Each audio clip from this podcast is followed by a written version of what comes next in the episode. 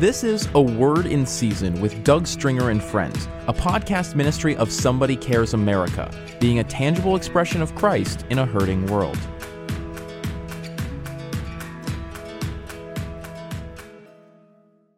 Throughout history, there are reports of great awakenings and revivals. I found that revivals of the past began with a deep hunger and desire for prayer, the presence of God, and intimacy with God. Sadly, it often comes out of desperation. I remember the late Leonard Ravenhill used to say to me, God doesn't answer prayer, He answers desperate prayer. I'd like to add that word passionate prayer with that. So God answers desperate and passionate prayer. Interestingly, that desperation usually brings us to that place of passionate prayer that brings us to a passion for God and a compassion for others. If we're honest with ourselves, uh, uh, we must admit that our prayers frequently degenerate into little more than religious incantations and even shallow platitudes spoken out of a sense of religious duty. Yet the Bible compares prayer with the travail of childbirth. It is, in essence, a passionate activity a genuine passion to the Lord is a passion that allows no room for mediocrity and compromise in our lives. William Booth, the founder of Salvation Army, said, I consider that the chief dangers which confront the coming century will be religion without the Holy Ghost, Christianity without Christ, forgiveness without repentance, salvation without regeneration, politics without God, and heaven without hell understanding that William Booth was a Methodist preacher in the 1800s and founded the Salvation Army, wrote this and said this over a hundred plus years ago. And yet, how prophetic that very statement is for us today in 2019. You see, we need a renewed passion for God that gives us a compassion for others, and yet at the same time, we recognize the urgency of the hour by which we need to make ourselves available in very relevant and tangible ways. I wrote down years ago what we need is a renewed passion for God that gives us a compassion for others. How can we settle into complacency while multitudes upon multitudes of lives are in the balance of eternity? How can we be so hardened of heart as to sit back on the beach of comfort and apathy while so many are still shipwrecked in the sea of despair? You see, I believe that fastedness and fasting and prayer, it has a way of bringing us into a place of getting ourselves out of the way and bringing us into the posture of humility, drawing us near to hear what the Spirit of God is saying to us, both individually and corporately. And at the same time, it exposes any compromise in our own personal lives that hinders us in confronting the serious issues of our times it also brings us to that place of a greater sensitivity so that we won't be hardened of heart. We won't sit back in the beach of comfort and apathy, but we will be available to God and sensitive to the leading of the Holy Spirit. A.W. Tozer said, Self is the opaque veil that hides the face of God from us. You know, I've seen how even through the increase of social media and, and the things that we've been through and going through, that, that we've become a very self absorbed society we're also become very self centered, selfish, even self righteous. So I can see these words of A.W. Tozer being so real and so relevant today that self is the opaque veil that hides the face of God from us. We need God's presence and face like never before. We need His heart like never before so we can be His hands and feet to a world that desperately needs some answers and needs the presence of God. You see, when we've been cleansed of heart, we are better able to persevere in effective prayer that avails much, as Scripture says. If we're going to experience lasting change in our personal lives, our cities, our nation, and our world, we need a posture of brokenness and contrition of heart so we may have the heart of the Lord to stand in the gap for others. I wrote years ago in an article in a national publication that prayer is so much more than handing a list of requests to God. If we want earth shaking results, we may be required to travail until, until heaven's plans become a reality on earth. I think about people like John uh, Nelson Hyde or John Hyde, some call praying John Hyde. He was born in November of 1865, went into heaven in, in 19, February of 1912. He was an American missionary who preached in the Punjab area of, of India and modern day Pakistan today. In fact, he was a son of a Presbyterian minister called to go to India. He was part of what was called the Punjab Prayer Union, which began in 1904 and was instrumental in the birthing of the Sialkot revival in northern India. Together, the Prayer Union committed themselves to the following five principles. Now, before I go into these five principles, look at something here about John Hyde or praying John Hyde. Uh, you probably read books about him or stories about him, but here's something about praying John Hyde. He was willing and available. He had a heart of God. He was sensitive to the leading of the Holy Spirit to go to an area of the world that was very difficult. And when he went there, he began to have his heart broken with the things that breaks the heart of God. So he began to realize his only hope was not in the efforts of man, his own human capacity, his own intellect, but he knew he had to make it a matter of prayer to have the heart of God for the people he was called to minister to. And so together they began to start the Punjab Prayer Union and they began to pray these five primary uh, uh, prayer principles. One, they would ask themselves Are you praying for quickening in your life, in the lives of your fellow workers, and in the church? Two, are you longing for greater power of the Holy Spirit in your own life and work? And are you convinced that you cannot go on without His power? And number three, will you pray that you may never be ashamed of Jesus? And number four, do you believe that prayer is the most great means for securing this spiritual awakening? And number five, will you set apart one half hour each day as soon after noontime as possible to pray for this awakening? And are you willing to pray until it comes? Wow. Talk about a commitment by these who are praying. I was sharing the story recently at Houston Baptist University at the Bible Museum there at a gathering of leaders and, and had the pleasure of being with Alex Kendrick, who's the film producer of movies like War Room and Fireproof and the newest movie Overcomer, and also the president, uh, Dr. Robert Sloan of Houston Baptist University, and others. And I spoke and I shared this. I, I shared the importance of a commitment to prayer, but also place of being willing to be fasted and fasting in prayer so we could have God's heart to reach others. And I also shared during that time that as I was sharing with uh, people like the former governor uh, Jindal from uh, Louisiana, and also recently the, the ambassador of the United Nations, uh, Nikki Haley, who at the time when I spoke to her, she was still governor of South Carolina back in 2015.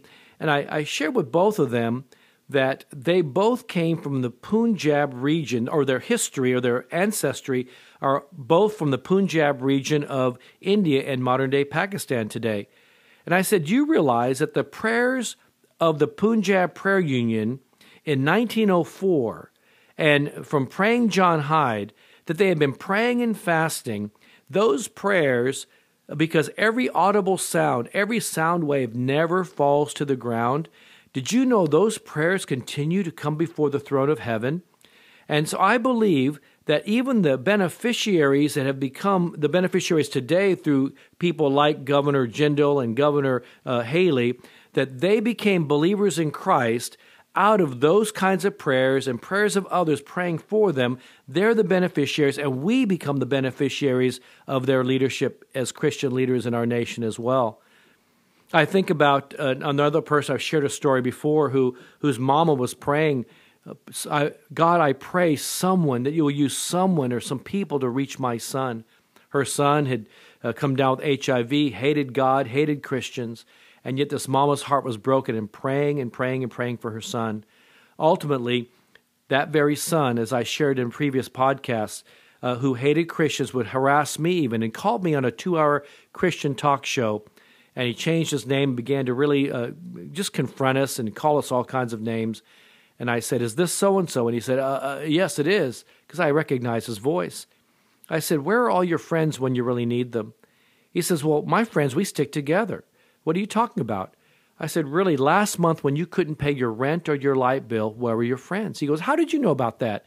And you know, I, I wanted to say, Well, I have our way, I, we have our ways, but I, I said, You know, it doesn't matter how we found out, but we did find out you couldn't pay your rent and your light bill. And so I never thought we'd have to tell you this. But some of my volunteers in our little team in our little ministry, we took up a personal offering between us and we paid anonymously your rent and your light bill for you last month. He didn't know what to say. Uh, a few months later, I was out in Phoenix and speaking at a gathering there, and I got a phone call that this particular person was in the hospital and that he had, had attracted full blown AIDS. And so I uh, asked another friend of ours who uh, was HIV positive and who had come to believe in Christ. I asked him if he would go to the hospital to visit this person, and he went. And the person kept saying, "Why would you do people do this for me? Why did you do this? Why did you pay my rent and light bill? This is from months before, and yet it still bothered him. It still ministered to his heart. Why would they do this?" And and our friend Bill said, "Well, that's what Christians do. You know, we didn't know we'd ever have to tell you, but the Lord put it on our hearts to take the offering and and to, to pay your rent and light bill anonymously." Well, that night, this particular person gave his life to Christ. The next day, he passed away from AIDS, and and a few months later, I was sharing that same story in another church and doing multiple services in another part of Texas. And between services, a woman comes up to me and says, May, may I ask you a question? Because I never mentioned the person's name. May I ask you a question? I said, Sure. Was his name such and such? And I looked at her. I said, Yes. Did you know him? She began to weep. She goes, That was my son. I had been praying that somebody had reached my son. You see, the real issue was our simple obedience to, to obey God to do something we thought were, was contrary to a person who hated us. And yet, God was answering the prayers of a mama. Her prayers did not fall to the ground. It went to the throne of heaven, and God answered her prayers. See, there's something about desperate prayer that God listens to. God hears our hearts. God's not looking for shallow platitudes or some sort of religious kind of uh, religiosity or religious incantations. He wants us to come before Him uh, uh, to come before the Father, the creator of the heavens and the earth, and say, God, uh, we need you. We, we need you to intervene on this situation. And God heard that prayer, just like God heard the prayers of the Punjab Prayer Union. And God heard the prayers of praying John Hyde, and God heard the prayers of this praying mama. And again, as I shared, I talked about the Fulton Street revivals of 1857, some called the businessman or lay minister's revival. And, in 1857, there was a, a lay minister, a businessman and a lay minister named Jeremiah Lanphier. And I had the pleasure of being at the 150 year anniversary of that revival. At the time, there was 32 or 33 million people in America, and yet about 2 million came to Christ through that revival. And so this businessman recognized that for change to happen in his city, there had to be a desperate cry to God. His city was riddled, New York City was riddled with poverty and crime. We were on the verge of a national civil war. There was all kinds of, of things going on. There was a lot of polarization. There was disease. There was alcoholism. There was crime. Uh, there was all these challenges in New York and in our country at the time. So he issued a call for others to set aside a daily time of lunch to pray and to fast. And so he called a prayer meeting, and he, people came. But that first first time he called the meeting at noontime, within the first thirty minutes, it only had uh, just a handful of people showed up. He could have become so discouraged because you're dealing with the overwhelming difficulty of the times in which he lived in his city and in this nation in 1857 and yet only two or three or four people showed up that first 30 minutes and then a handful more after that. But it didn't cause him to stop. He continued to pers- persevere because he was desperate for God to do a work in New York City and in America at the time. And he knew there was no human capacity or ability to do it. So it started small, but he persisted. And then soon, thousands were crying out daily in desperate prayer across the city of New York and in fact, within a few months, 10,000 people a day were giving up their noontime to fast and to pray for God to do something in New York City and in America. That revival spread in that city and birth uh, what has become known as the, the one of the initial um, social. It was called the the evangelical social justice movement that began to come up. The Bowery Mission came out of that. The New York City Mission, uh, the Salvation Army came from Europe and came to America after that revival. We saw that the church began to take responsibility to pray, to fast, to see God's presence show up, but then also become a tangible expression of Christ to the community. It wasn't neglecting truth and the love of righteousness. It was asking God to bring us truth and righteousness, to break the hearts of God's people, for God's people to make a difference and to let their light shine in a way that others would see Christ. In fact, thousands of lost souls in that city were saved as they cry out to God for salvation. And as I said earlier, that within a few months, 10,000 people a day were fasting and praying during their noontime to pray for God to move during these lunchtime prayer meetings across, that spread across New York City. They were confessing sins. Uh, they were being saved. They were praying for revival. And with hardly an exception, churches began to work together as one with no time for envy and strife and jealousy because they were part of something bigger than themselves. If God can answer the cries of a faithful one and the faithful ones of that day and in that city, can't we believe God to do that again for us in our cities, in our communities? I believe we must prepare the bride through individual heart awakenings, corporate church awakenings, for a harvest awakening. So we can see an authentic, transforming revival of God that brings the reformation and awakening we're looking for. In his book, Revival Its Principles and Personalities, a good friend of mine named Winkie Pratney wrote When God finds someone with courage to pray and live a life of holiness and compassion, he can literally change the face of a nation. Like never before, we need men and women of courage who are lovers of truth more than life itself. You see, Charles Finney said it well, and he wrote that he wrote this on December 4th of 1873, and see how it fits today. The pulpit is responsible. Brethren, our preaching will bear its legitimate fruits. If immorality prevails in the land, the fault is ours in a great degree. If there is a decay of conscience, the pulpit is responsible for it. If the public press lacks moral discrimination, the pulpit is responsible for it. If the church is degenerate and worldly, the pulpit is responsible for it. If the world loses its interest in religion, the pulpit is responsible for it. If Satan rules in our halls of legislation, the pulpit is responsible for it. If our politics become so corrupt that the very foundation of our government are ready to fall away, the pulpit is responsible for it. Let us not be ignorant of this fact, he says, my dear brethren, but let us lay it to heart and be thoroughly awakened to our responsibility and respect to the morals of this nation. Charles Finney, December 4th, 1873. Just like William Booth, over 100 plus years ago, the founder of Salvation Army, just like Charles Finney in 1873, they were speaking not just for their times, but how prophetic and how magnified it is today in the times in which we live. I love this. Let us not ignore this fact and be thoroughly awakened to our responsibility and respect to the morals of this nation. God answers prayer, yes. He answers desperate and passionate prayer. Let us be honest with God. Let us come before Him in a renewed sense of His presence, a place of putting aside our self that and our self-absorption, our self-righteousness, our self-centeredness. Let's put away self and come before the living God and say, God, we are desperate for you. We need you to move in our personal lives, in our communities, in our churches, in our nation, and around the world. God, we need you more than ever before. God, would you do a work in us that renews a passion in us and gives us a compassion for others?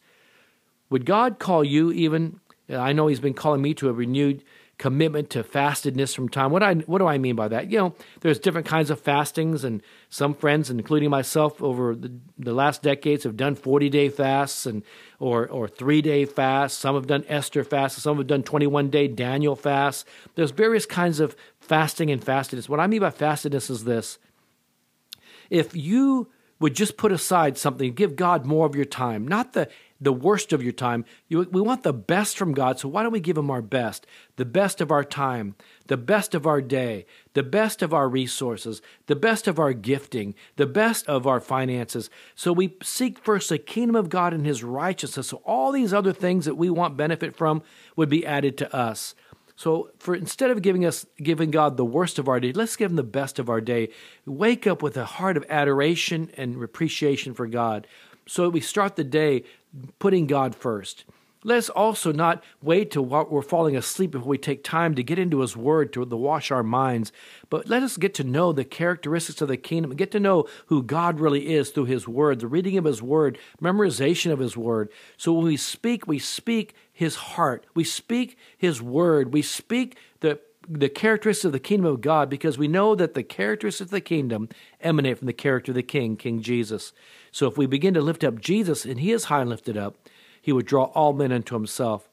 I ask God to give me, just like the founder of World Vision, uh, Robert Pierce or Bob Pierce used to pray, God, break my heart with the things that break yours. And I pray again, God, would you renew me a clean heart? a right spirit like King David prayed. God, would you would you open my heart and help me to see spiritually that I can see what's really breaking your heart so I can begin to have your heart to be a, make a difference in the world today. God, help me to be a man and for those listening, men and women, that we could be men and women who persevere with effective prayer that our prayers truly, with the heart of God, the Holy Spirit leading in us, would touch the heart of God, would move the heart of God, that would cause Him to move His hand to do great things that only He can do, that our human efforts cannot do. So I'm praying for another great awakening. I'm praying for revivals to pour out and to, to begin to spread across the land in our generation. But I know there's no way that man can do it. No man can get credit for it. No matter what can put their fingerprint on it. And we desperately need God in the halls of legislation. We need God in our churches again to awaken the church. We need the, uh, the truth to go forth from the pulpits of America. And as you've heard me said many, many times, but we need from, from pulpits to political offices, from preachers to politicians and all in between, we need a revival of character so we can have God pour out His Spirit upon our generation. If He can do it in generations past, out of a deep hunger and desire for prayer in His presence and intimacy with God, God can do it again. So let us just say together God, do it again. God, do it again in my lifetime. God, do it that we won't just read about revivals of the past, we can see with our eyes all that our hearts have prayed for. So, would you join me to be fasted and prayed up and take time to put God first in a posture of humility so that God can move in a way that only He can move?